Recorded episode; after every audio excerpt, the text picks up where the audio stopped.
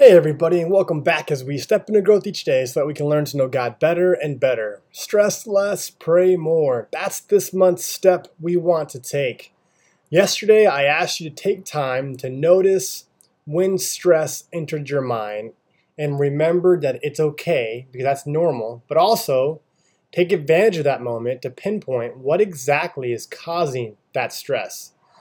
I find that extremely important because if we're able to pinpoint what is causing the stress, we then can form a game plan to prevent the trigger that causes the stress. Here is another Emily Fletcher quote for you, and I quote Stress is not what happens to you.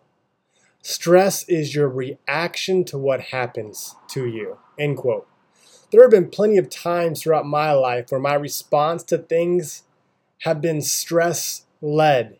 And when I dig deep back into those moments, those responses rarely solve the issue, but instead cause more stress, which then led to bad decision making.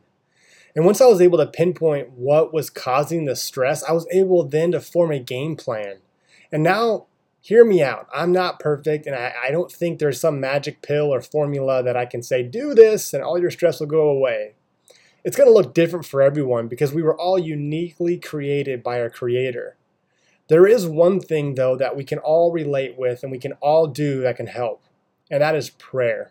Stress less, pray more. Spoiler alert. In fact, that is exactly what President Harper did of the University of Chicago years ago when he was on his deathbed. He called up his close friends and asked them to come pray with him.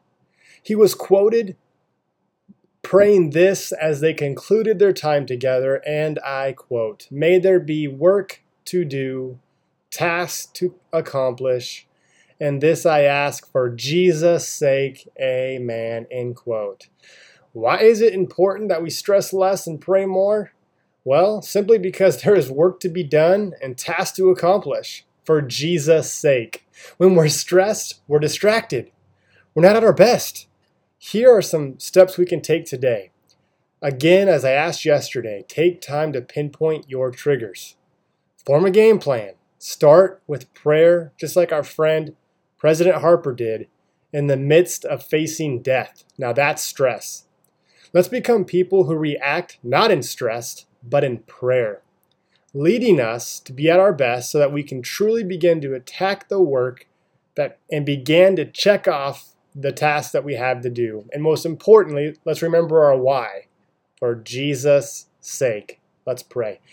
Father, we want to stress less and we want to pray more for two reasons. One, we want to connect with you. You're our creator. We trust you. We love you.